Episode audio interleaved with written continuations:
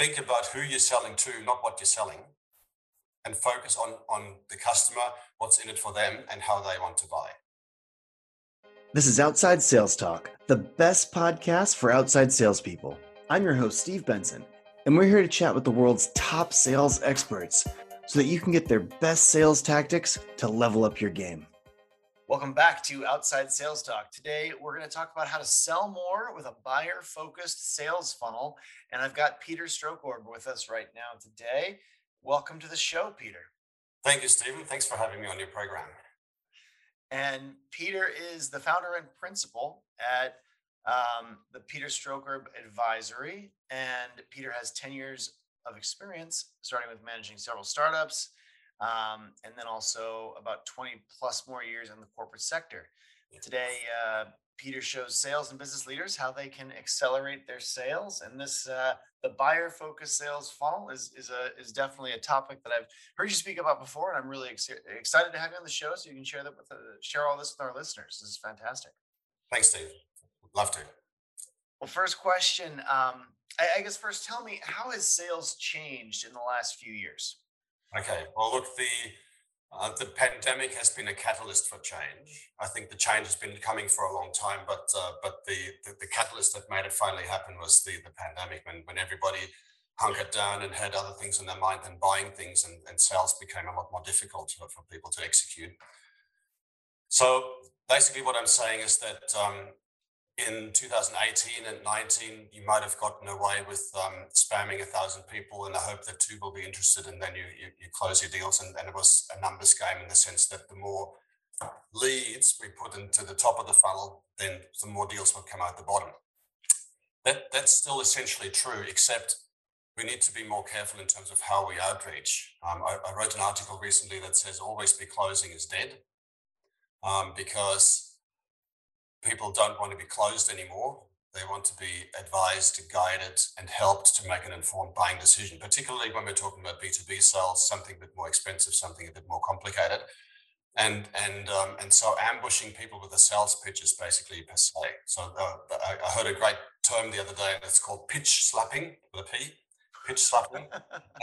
and, and, that is when, when, when people um, uh, link up to you on LinkedIn and say, hey, Steve, we've got so many contacts in common, let's connect. Yeah. And you go, yeah, sure, I'll connect. And then they go, bang, yeah, buy my stuff.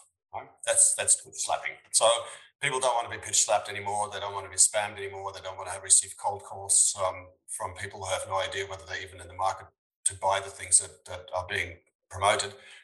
What what they really expect now is for reps to have done their homework to know a bit about the, the prospect. And I'd like to bring back the term prospect. Everything's a lead now, even if it's a faceless list of, uh, of contacts. It's now called a lead. To me, uh, uh, there used to be suspects, which is the list, then prospects, which which are sort of in the in the realm of the the um, segmentation that we're looking at, uh, our, our ideal target audience, and then they turn into leads when they're qualified to some degree, right? Now, now all of a sudden everything's called leads simply because there's list pe- people that sell lists, and there's marketers that use their marketing automation to just spam everybody because they think the more the merrier. And and and so what I'm saying is that used to work for you in 2018 and 19, and every bit of research that you look at shows you that it doesn't work any longer. You've really got to change your game. And and uh, I guess uh, why is it that those older methodologies aren't working and uh, and the techniques no longer work? What and and what should people be doing today instead? Okay, so the the main thing that's changed is people's is buyers' attitudes, right? They, they didn't like to be pitch slapped in 2018 either. Don't get me wrong, but sellers got away with it because the economy was good and people were buying anyway and and and you know the the, the more the merrier was kind of the, the easy way out because the technology allowed you to spam you know 10,000 100,000 people and hoping that you know a handful might be interested. And, and let's face it we, we used to be proud of ourselves when we got a, a, a 2% click-through rate right? You know 98% you know, I, I always say that, you know, what happens to the 98% that didn't click? You know, were they enchanted by your emails? Were they really happy with your cold calls? Were they okay with your pitch slapping? Probably not, you know, so, so stop it. You're just ruining it for everybody else. because buyers will go, I've had enough of, of being being spammed. Go away. No matter what you're selling, I'm not interested. Right? And that that that attitude that we're creating collectively as sellers actually ruins it for every other seller. So so let's not do that anymore. Right? So what should people do instead? I uh, I promote that you have a sales funnel, so a sales process. You know, leads in the top, pass them on to mark from marketing to sales, so, um, nurture them, and then a, a sale will drop out the bottom. That we stop looking at that from how we want to sell and how we want to measure progress in sales and uh, having a deadline at the end of, of, the month, you know, which is arbitrary. And we've trained our buyers to wait for the end of the month or the end of the quarter because they know they're going to get a big discount. if only they buy from us at that time, you know, which is just crazy. And just turn around and say, what does our sales funnel actually look like from the buyer's perspective, right?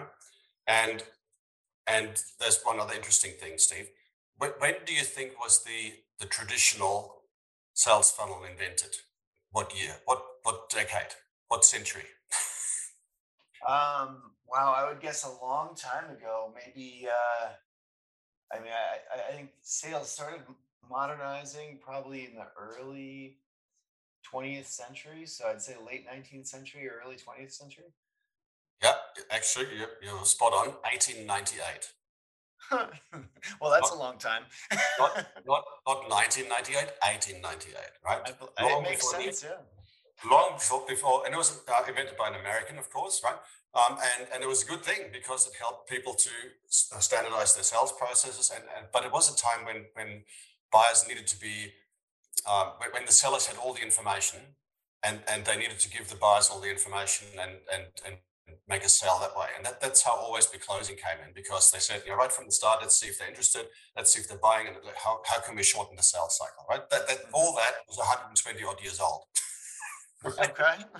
so, so, so ironically, we're now using technology to reinforce a 120 year old selling model, right? So, so what I'm saying is stop that. Yeah. Think about who you're selling to, not what you're selling, and focus on, on the customer, what's in it for them, and how they want to buy.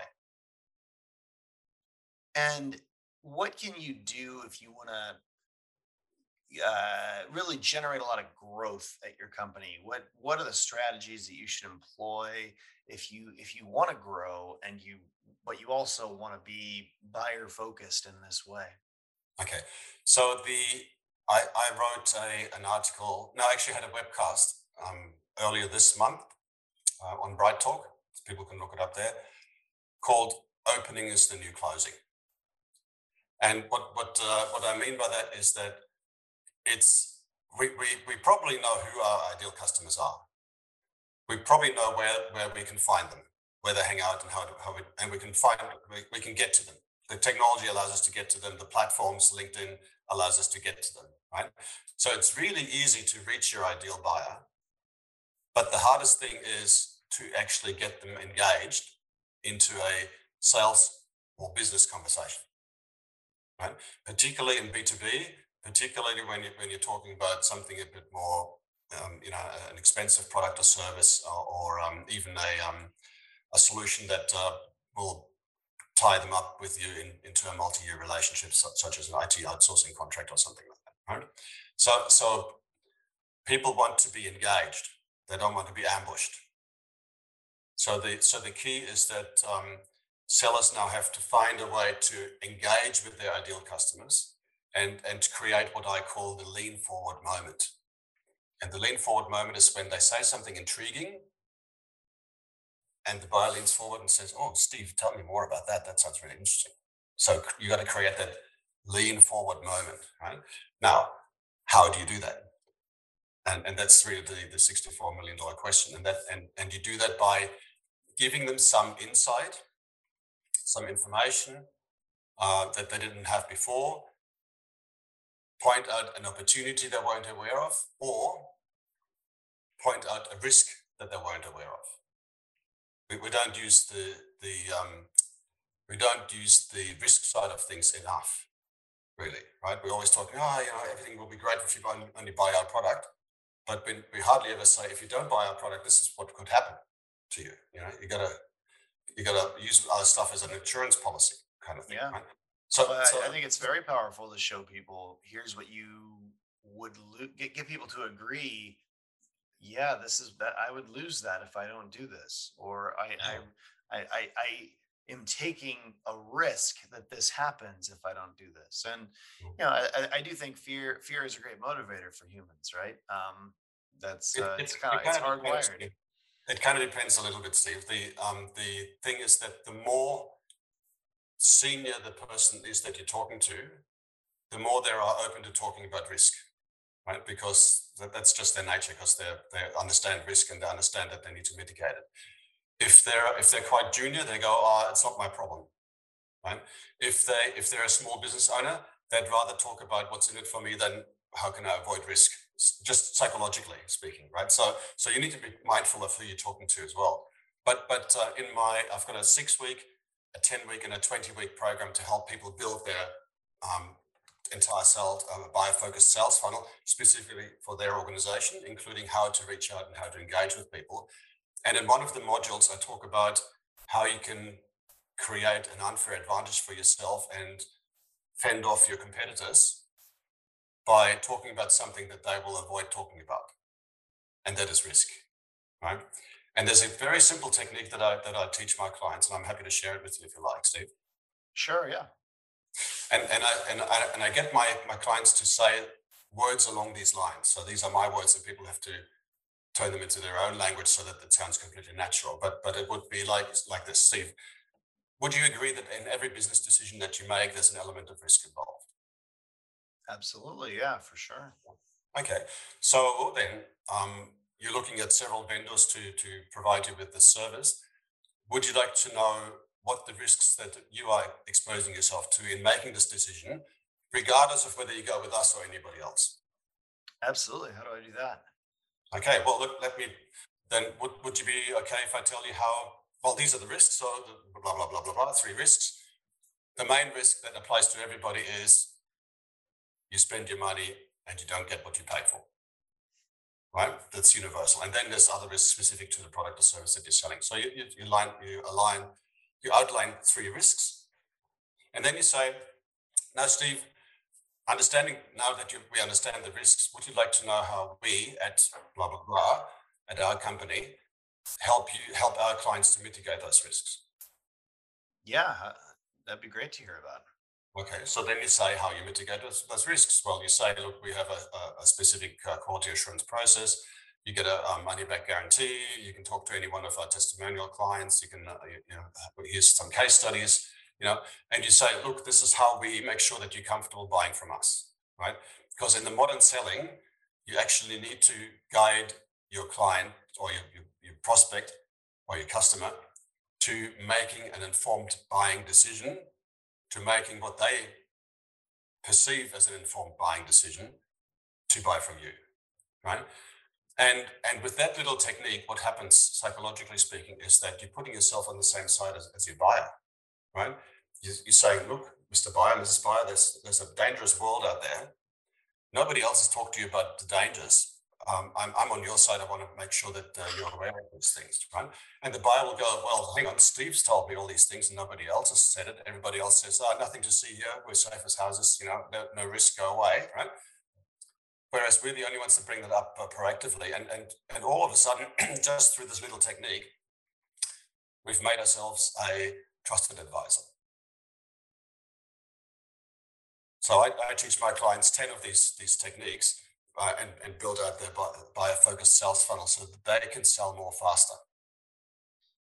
One, it's not just that you're a trusted advisor; you're also showing them how to mitigate those risks, right? And yeah. and uh, and I, I've trained my now.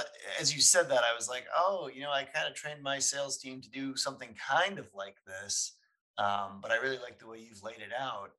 I uh, I may bring this back up with them uh, in our next group meeting here, just because I really like what you've done here. The the so what we you know one of the one of the big risks whenever you're buying software is that the software doesn't work, or even more commonly works in a vacuum but doesn't work with your system. And uh, yeah, or, it's, or it's hard to use, or um, it's glitchy, and there's no support, and you know, the support comes out of the Philippines or whatever. You know, so so there's all sorts of risks you can you can line up. Exactly, lots lots of lots of potential risks and challenges, and but the, a key one is that it doesn't work at all or doesn't work for you and and so I, I i do like our i do like my my sales reps to bring that up because i think we have the best software for this for this problem that we solve on the market oh. but uh, so i do want them to bring up the risk of like hey you know the, the biggest risk here is that software doesn't work or doesn't work for your environment but then i like them to, to uh, do do that next step too and, and and mitigate it by being like and we can take that risk off the table by setting you up in a free trial letting you try it out make yeah. sure that it works with your CRM system and your environment.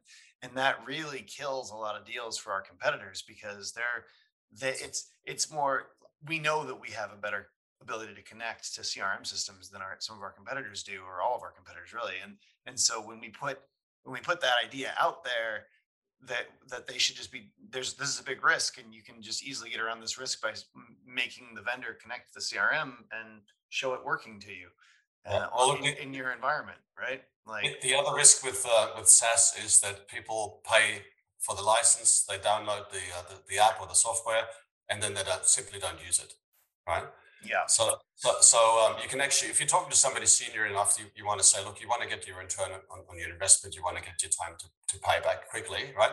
So just a risk is that we actually do all the right things and provide you with all the things, and then you at your end let yourself down by not using it. So so there's there's several risks Steve, that, that you could uh, roll out there and, and uh, help them mitigate and make sure that they actually use the stuff they're paying for. Because otherwise, if they pay for it, don't use it, guess who gets the blame?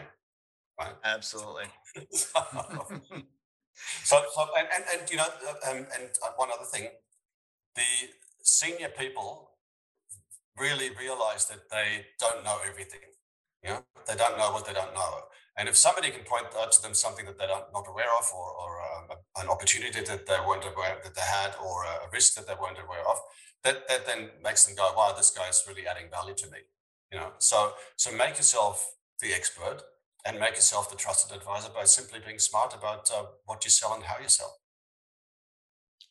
Well, we we uh, you know we're talking about the the how to sell more with a buyer focused sales funnel. Tell me about what are the stages of the buyer focused sales funnel and how is that different than a traditional sales funnel that people are more familiar with seeing? Sure. So, so look, we, we discussed that the traditional sales funnel is now 123 years old. And, and it was a brilliant model when it, when it uh, started out, right? Because we, we put leads into the top, they go get nurtured, um, presumably by marketing, then get qualified, they get handed over to sales. Sales advances the deal, and, uh, and, and then a deal drops out the bottom, and we get paid. Right? Wonderful. Now, how much of all that was about the customer? Did I mention the customer at all? Literally zero. Literally zero. So, so the traditional sales funnel is all about how we want to sell, right?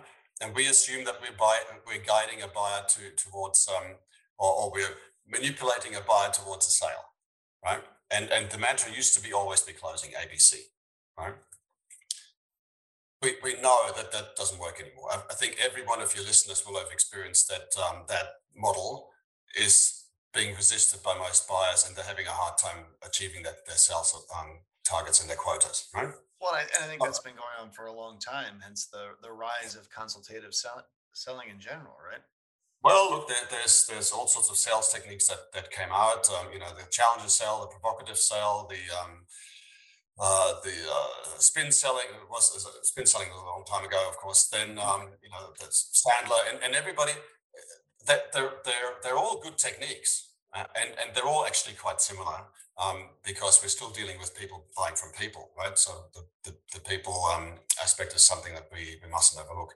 But you asked me about the buyer focused sales funnel. So so what, what I've done is I've said, okay, if we take the traditional model that looks inwardly at how we want to sell and measures inwardly how we want to um, approach our customers and, and, and how we want to deal with them, if we take that and turn it around and say, what does it actually look like from the buyer's perspective? Right? What does the buyer see? So, so firstly, we, we know that the buyer does their homework before they even talk to a vendor right? That, that we know that, uh, you know, 67% of the buying process is completed before they contact a, a vendor, right?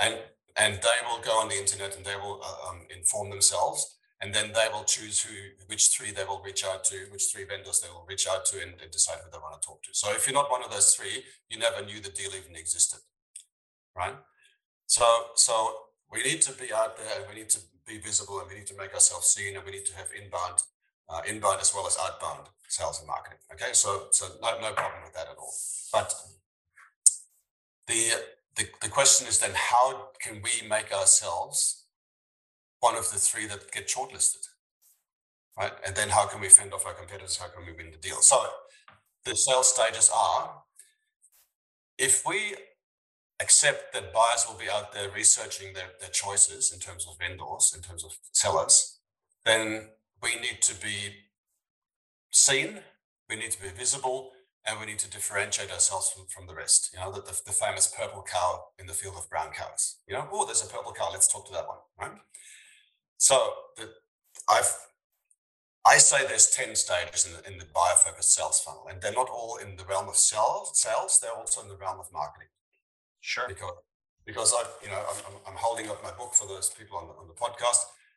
It's called Marketing Sell Smarter, Not Harder.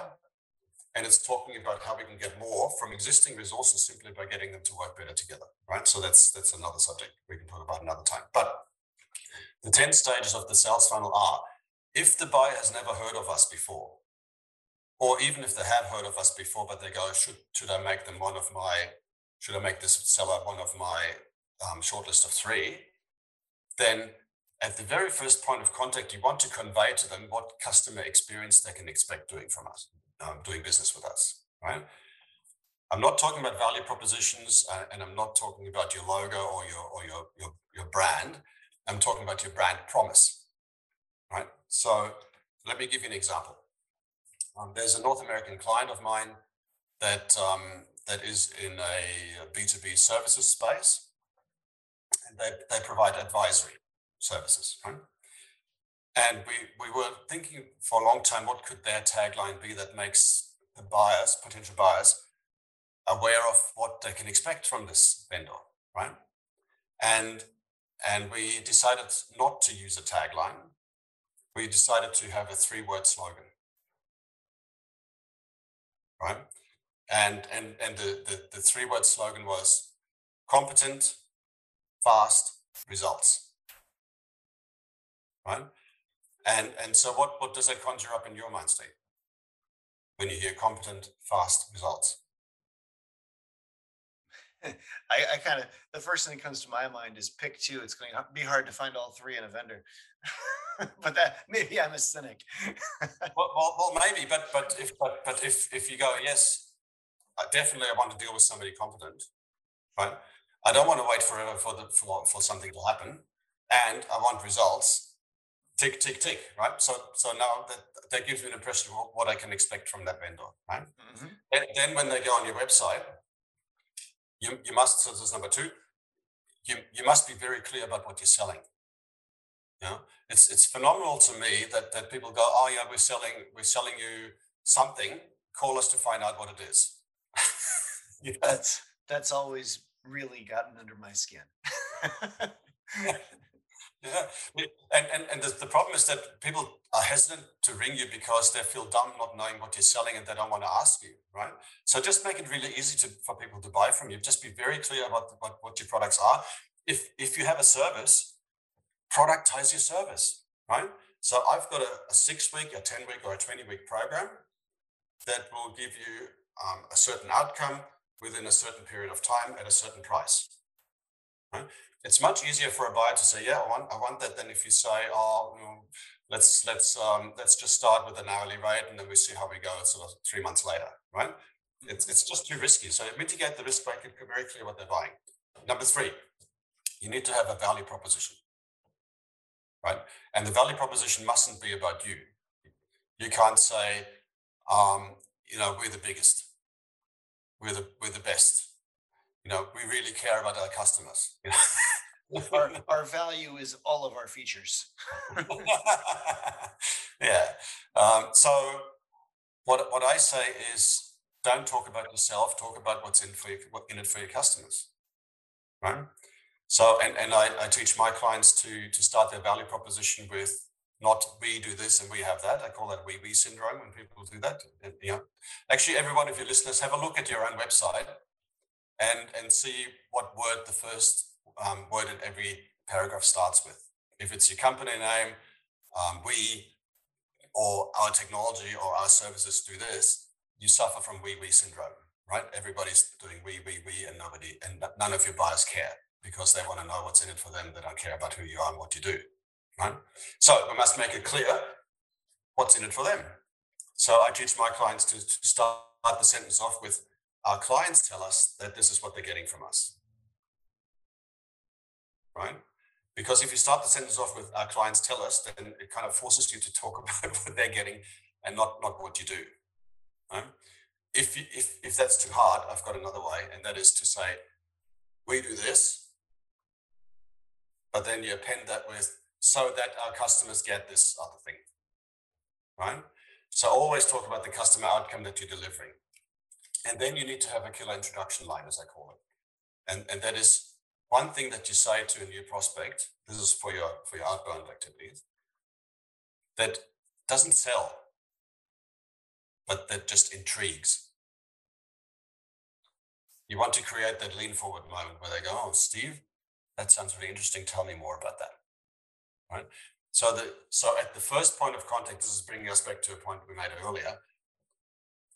Sellers need to engage with the buyer, not ambush them, right? And by engage, I mean intrigue them with something that makes them lean forward and ask ask for more information, right? And and the key to this is that once they ask about you know, to tell you more, how does it work in my business? You know, how long does it take to implement? Uh, where have you done it elsewhere? You know, at that very moment when they ask you a question, that's when they, they've given you their explicit permission to sell to them, not before, right? So we must solicit out of them that permission to sell. And we do that by intriguing, not by ambushing with sales. So I teach my clients what is that killer introduction line that they can use on their first point of contact? How can they intrigue and not ambush the customer at the first outreach? How can they engage with their ideal buyers and not ambush them? Right. So that, that was number number three. Number four is know who your ideal clients are, right? And it sounds really simple, but it's it's fascinating to me how few organizations, how few sellers actually have that have perfected that, right? So when when you when you say you, you're selling a, a widget and you're selling it to mid-market companies on the west coast in the um, IT space, right? So you've segmented your, the the um, the market. You then went further to, to drill further down on that. You want to say, well, if we reach out to a mid-market organization on the west coast that's in the in the IT space, who in the organization do we want to talk to? Ah, we might want to talk to the CFO. We might want to talk to the CTO. We uh, might want to talk to the CIO, maybe the CEO. You know, but if you think about it, each one of those people pro- will probably form a committee to decide whether they're going to buy a thing or, or whether they're going to buy it from somebody else or whether they're not going to buy it at all. Right? There's, it's, there's now committee decisions all over the place. I think it was um, um, corporate executive board that CEB that said there's now 6.8 people involved in a committee to make a, a, a complex buying decision, a buying decision for a complex um, sale. Right? So you, when you reach out to them, you must actually intrigue each of them individually, right? So how do you intrigue them? Well, you intrigue them with the things that they care about, because the, the CFO will look at everything from a finance lens. They will go, what's the internal rate of return? What's the uh, ROI? What's the time to payback, for example, right? The, the, the techno person, like the CTO or CIO, will want to know what's the support like? You know, is the product stable? Is it going to give me problems because I don't want any more problems? I've got enough problems. Just, uh, um, you know, what, um, what, what's all that like? Will I sleep at night? The, um, the, the user buyer might say, well, is it easy to use? Um, is it a steep uh, learning curve? Will I have to climb up? You know, will it be super difficult for me to actually use this thing? You know, so, so, and so on and so on. So you, you can see how there's multiple people looking at the same thing with, from a different perspective. And as sellers, we must be mindful of what does this particular person care about, right? So we must have an answer for the CFO, we must have an answer for the CIO or the CTO or for the buyer, so that when they come together as a committee and decide who they want to go with, they go, oh, Steve ticks, ticks my box. Oh, Steve ticks my box too. Oh, that's funny. Steve ticks my box too. It becomes a no-brainer. Let's buy from Steve, right? So, so it means we need to do our homework. We need to be prepared. We know, need to know who our ideal customers are, what they look like, what personas they have, what they care for, where they hang out, and how to engage them so we can create that lean forward moment in each one of them. So when they come together as a committee, they want to buy from us. Okay. So then we go on to we go on to fending off our competitors. And we've talked about bringing up proactively bringing up the matter of risk, making everybody look like they're dangerous because they didn't mention risk and we're the only safe one because we did. Then let, then, then the buyer will say, okay, Steve sent me a proposal. Right? What what um what's very tempting for sellers to do when somebody says send me a proposal? Send them a proposal. Correct. uh, and, and and I say that's the most dangerous thing you can do. Right? Because what happens once you've sent off the proposal? it gets emailed around and nothing happens. So the, the, the buyer, the sender, the, the seller has lost control of the sale, right?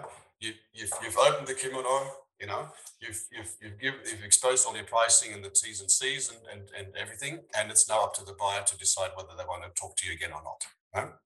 In the meanwhile, the seller gets very nervous, right? Oh, I haven't heard from them in two weeks now. And, you know, uh, have they even read the proposal? Have they looked at it?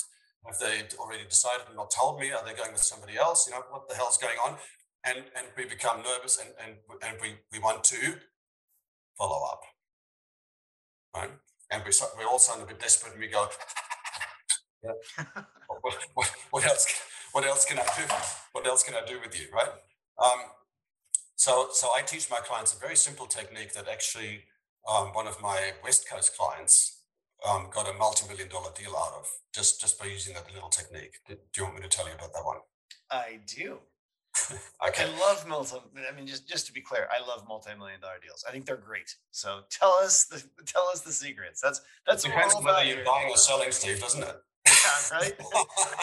well, fortunately for me, I I, uh, I don't do multi-million dollar deals where I'm doing the buying, but just the selling. Yeah, yeah, just the not, selling. not yet, not yet. All right. So here's the technique that I teach my clients.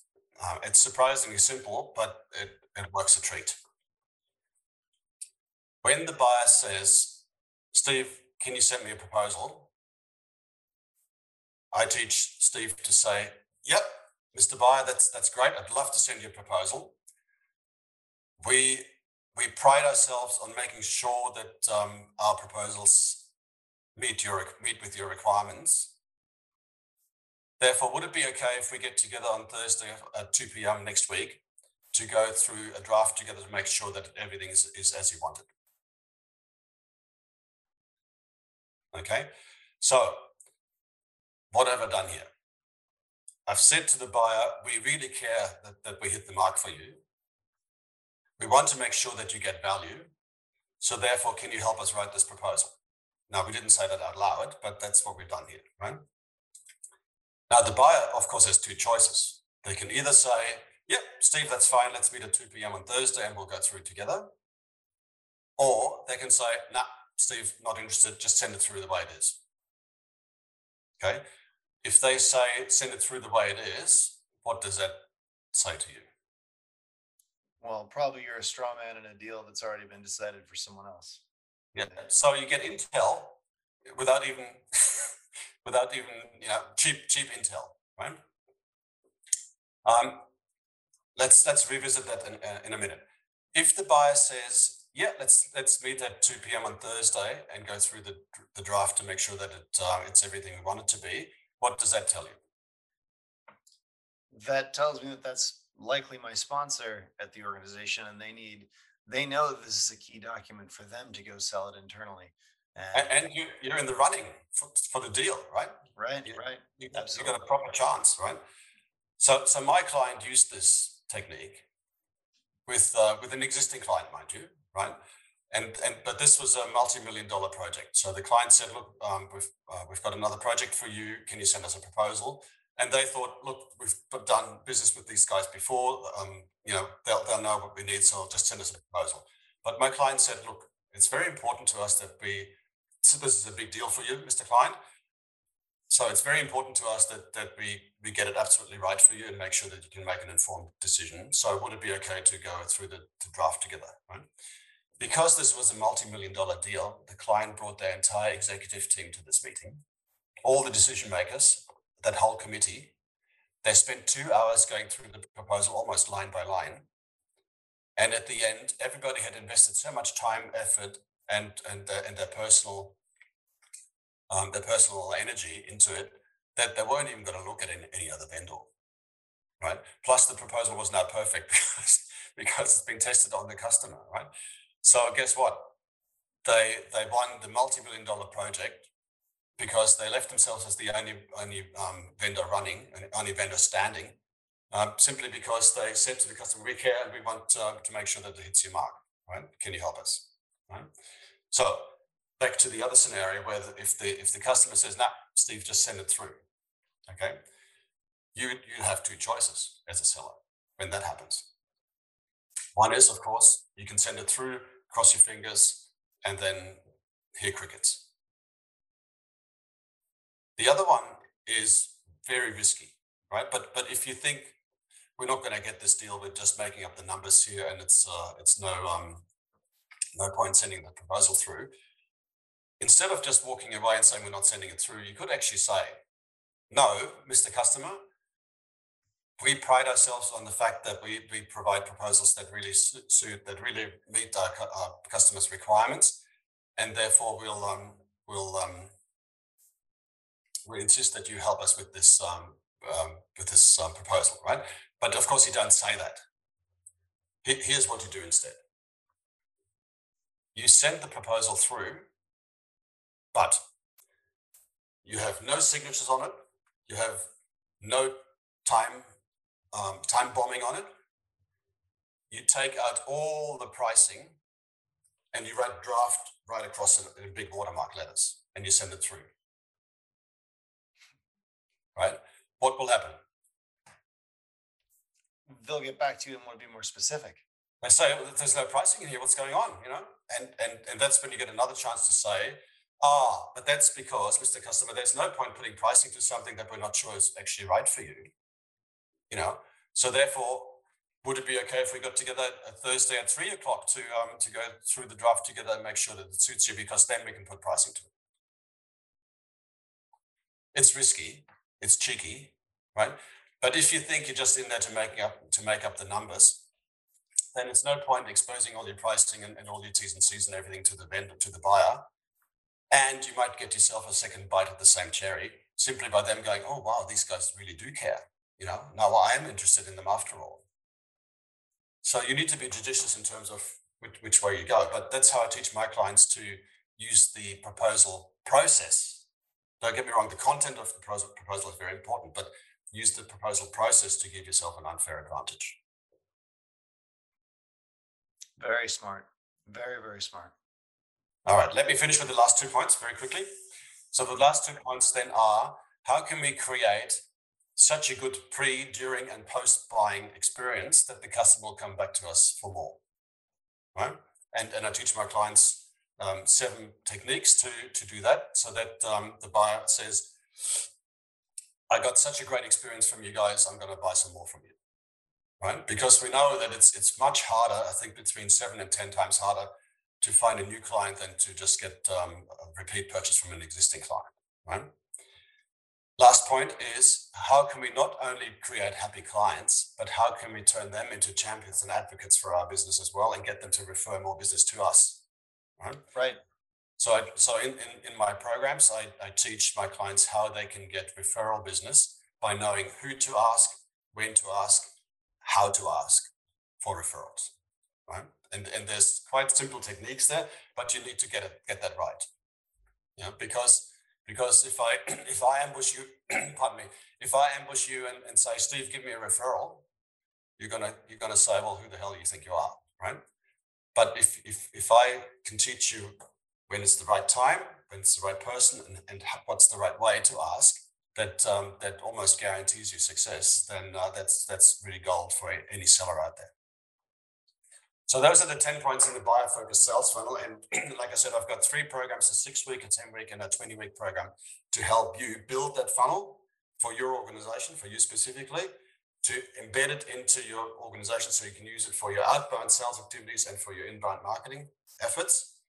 And also in the 20 week program, I go one step further and actually help you with, with personal advice and guidance in terms of how to apply the buyer focused sales funnel to a specific buying opportunity maybe some lighthouse account or some customer that you've always wanted but never quite got, uh, I'll help you get in there. Very cool. Very, very cool. And do you, do you, I guess first, why is it important for salespeople to have a, I think you called it a unique selling proposition, and mm-hmm. and uh, how does that how does that relate to the clear brand uh, clear brand promise that you talked ah, about? Okay, excellent question. Thank you. So, so the, the, the brand promise is about not what we do, it's about how we do things and how it makes the buyer feel that we do things. So, as a buyer, I want to know what what is it like dealing with Steve, right? Particularly when we're talking about uh, something longer term, like a three to five year IT outsourcing contract, right? Because what I'm buying is not a service, and what I'm buying is actually a relationship. So I want to know what's Steve going to be like as a, as a business partner, right? Um, is he going to let me down? Is he going to keep his promises? Is he is he going to um, um, hit and run?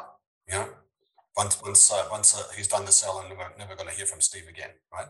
That so they want to know how am I going to be treated as a customer, and that's your brand promise. What will I do for you, and what's in it for you, Mr. Customer? That's your value proposition. Makes a ton of sense. Um, well, the next section is sales in 60 seconds. That's quick questions, quick answers. So ready.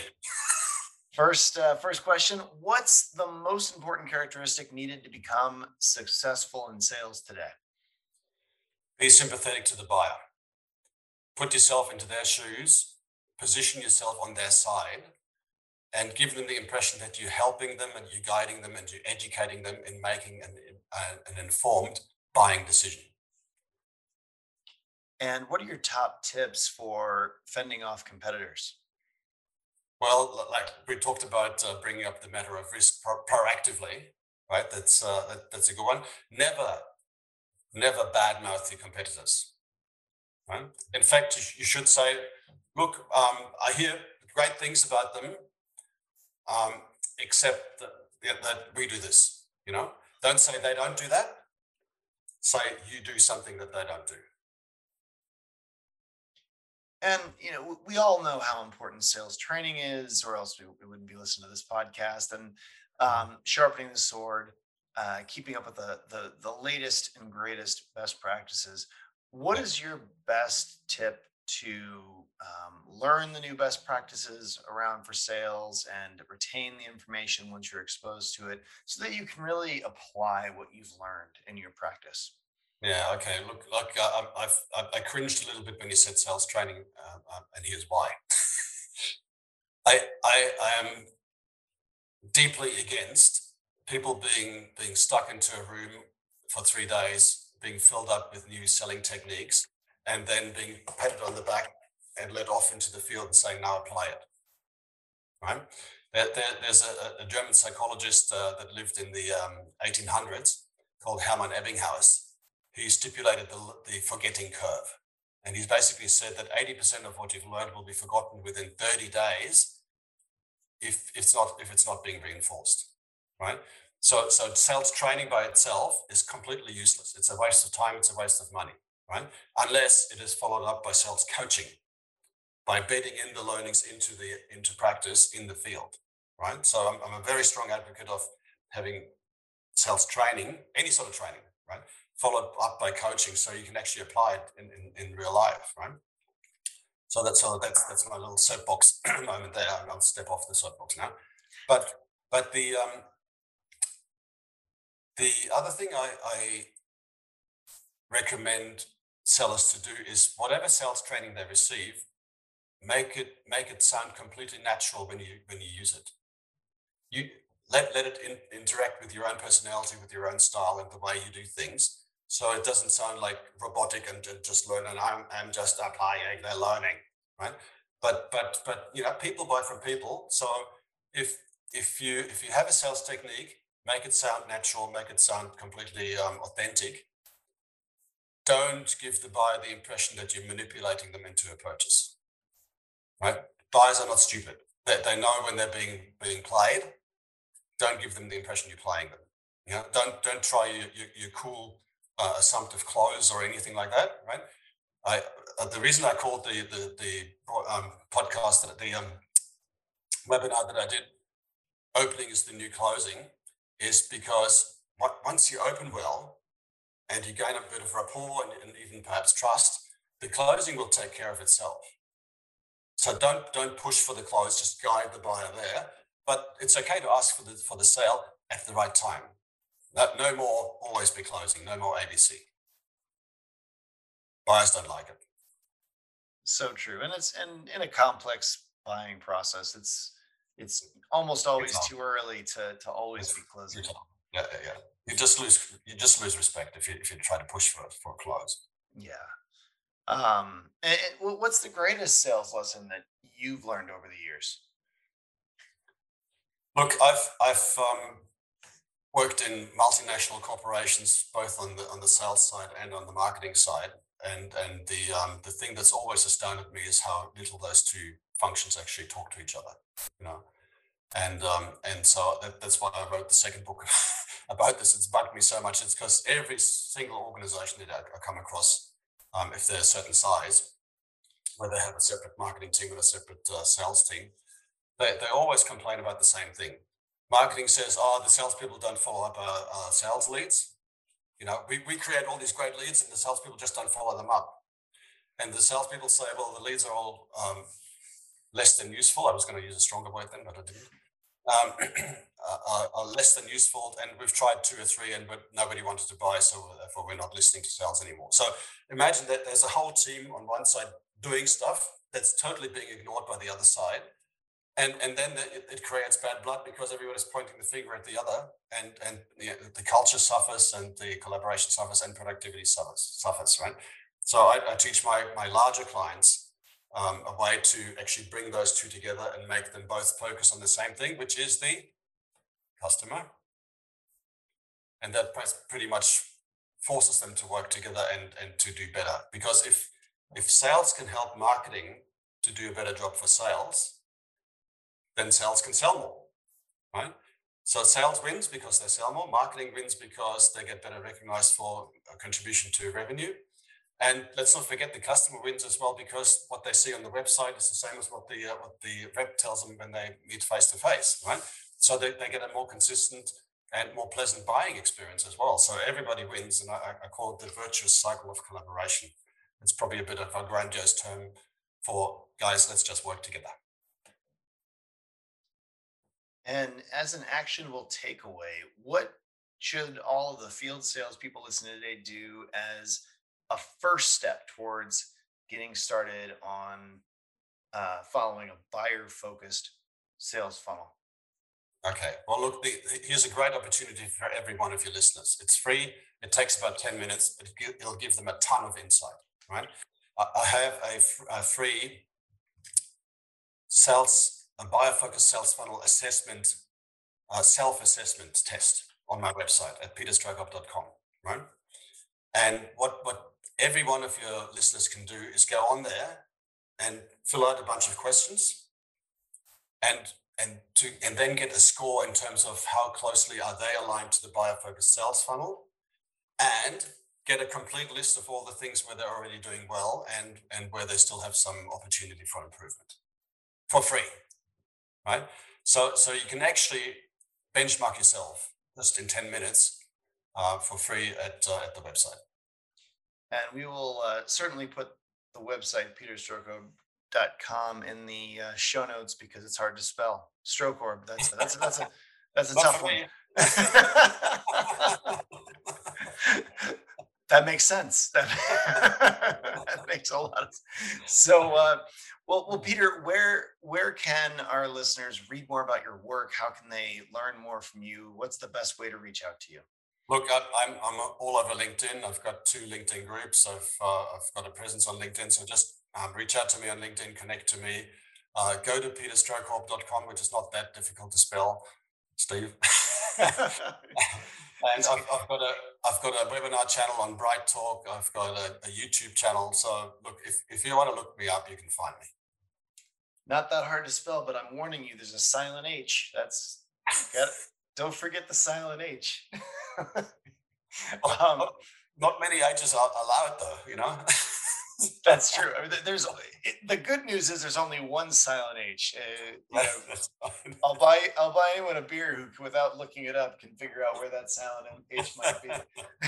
And, and by the way, um, just I forgot to mention my, my two books are available in, in every good Amazon store, right? Um, in available in, in 13 countries. Fantastic. Um, well, Peter, this has been an absolute uh, joy to learn about the uh, the the buyer focused sales funnel here. Um, this has been a great episode of the Outside Sales Talk. If anyone works in field sales, you'll love Badger Maps. It's the number one route planner that helps you sell 20% more, drive 20% less. And you can get a free trial at badgermapping.com today. If anyone can think of other sales reps out there that would benefit from learning the things that Peter's taught us about here, definitely you know share with them and, and forward this episode on to them. Uh, Peter, thanks so much for coming, and I, I really appreciate your time and, and you, you taking the time to teach us this stuff. Uh, thanks, Steve. It's been a pleasure being here, and I hope every one of your sellers will benefit from this talk. Absolutely. Well, take care until next time, everybody. All right. Thanks, Steve.